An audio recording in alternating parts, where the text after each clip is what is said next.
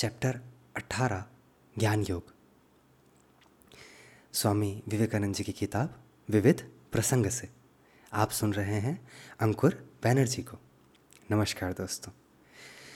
ये चैप्टर मैं दो पार्ट में रिकॉर्ड करूँगा, क्योंकि ये चैप्टर बहुत बड़ा है। चलिए स्टार्ट करते हैं।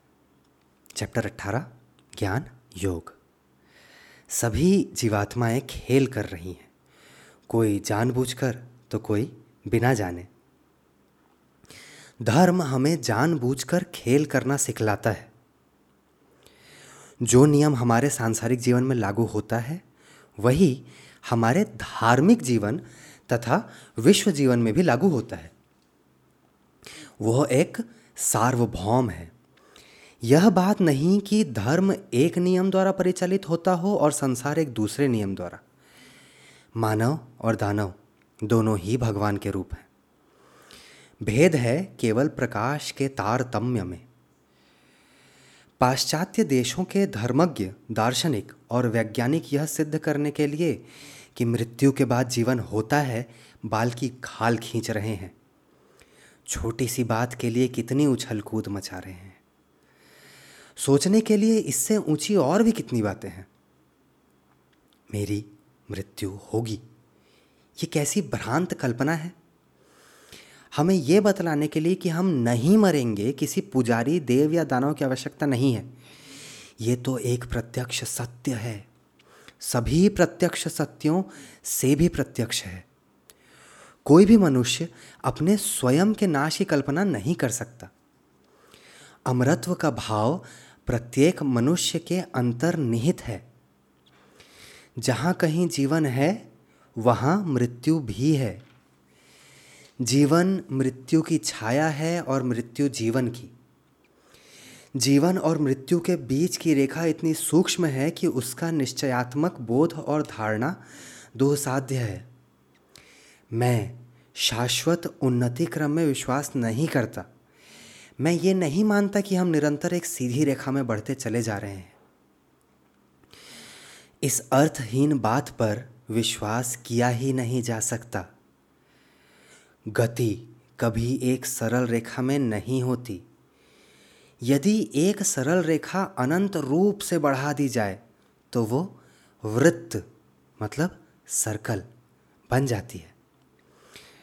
कोई भी शक्ति निक्षेप वृत्त पूरा करके प्रारंभ ही के स्थान पर लौट आता है।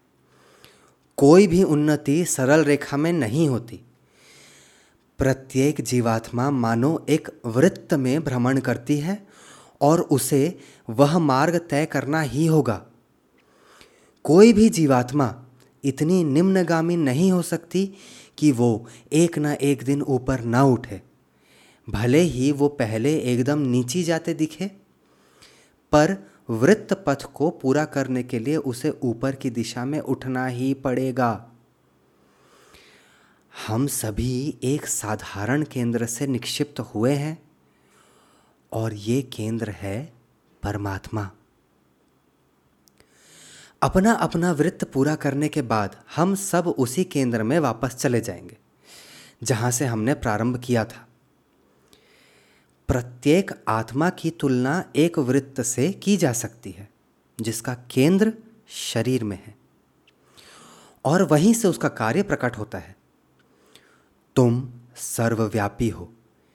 यद्यपि तुम्हें जान पड़ता है कि तुम एक ही बिंदु में केंद्रित हो, तुम्हारे उस केंद्र ने अपने चारों ओर पंचभूतों का एक पिंड मतलब शरीर, बना लिया है। जो उसके प्रकटीकरण का यंत्र है, जिसके माध्यम से आत्मा अपने को प्रकट या प्रकाशित करती है, वो शरीर कहलाता है। तुम सर्वत्र विद्यमान हो। जब एक यंत्र या शरीर काम के योग्य नहीं रह जाता तो केंद्र वहाँ से हटकर पहले की अपेक्षा सूक्ष्मतर अथवा स्थूलतर पंचभूत कणों को एकत्र करके दूसरा शरीर निर्माण कर लेता है और उसके द्वारा अपना कार्य करता है। ये तो हुआ जीवात्मा का वृत्तांत। और परमात्मा क्या है? परमात्मा एक ऐसा वृत्त है जिसकी परिधि कहीं भी नहीं है, और केंद्र सर्वत्र है। उस वृत्त का प्रत्येक बिंदु सजीव, चैतन्य और समान रूप से क्रियाशील है। हमारी बद्ध आत्माओं के लिए केवल एक ही बिंदु चैतन्य है और वही आगे या पीछे बढ़ता या हटता रहता है। आत्मा एक ऐसा वृत्त है जिसकी परिधि कहीं भी नहीं है, पर जिसका केंद्र शरीर में है। मृत्यु शरीर का नाश केंद्र का स्थानांतर मात्र है। परमात्मा एक ऐसा वृत्त है जिसकी परिधि कहीं भी नहीं है और जिसका केंद्र सर्वत्र है। जब हम शरीर के इस ससीम केंद्र से बाहर निकलने में समर्थ हो सकेंगे, तभी हम परमात्मा की, अपने वास्तविक स्वरूप की उपलब्धि कर सकेंगे। एक प्रचंड प्रवाह सागर की ओर बह रहा है, जिसके ऊपर यत्र तत्र कागज़ और तृण के छोटे छोटे टुकड़े बहते चले जा रहे हैं।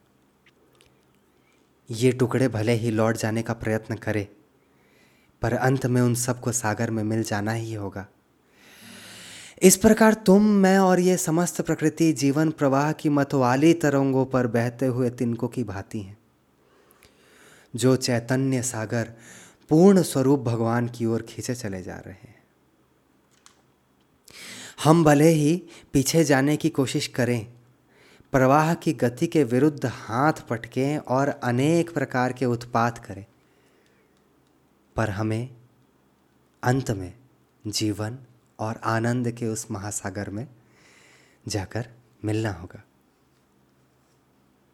अध्याय अट्ठारह का पहला भाग यहीं समाप्त करते हुए मैं, अंकुर बैनर्जी, आपसे विदा लेता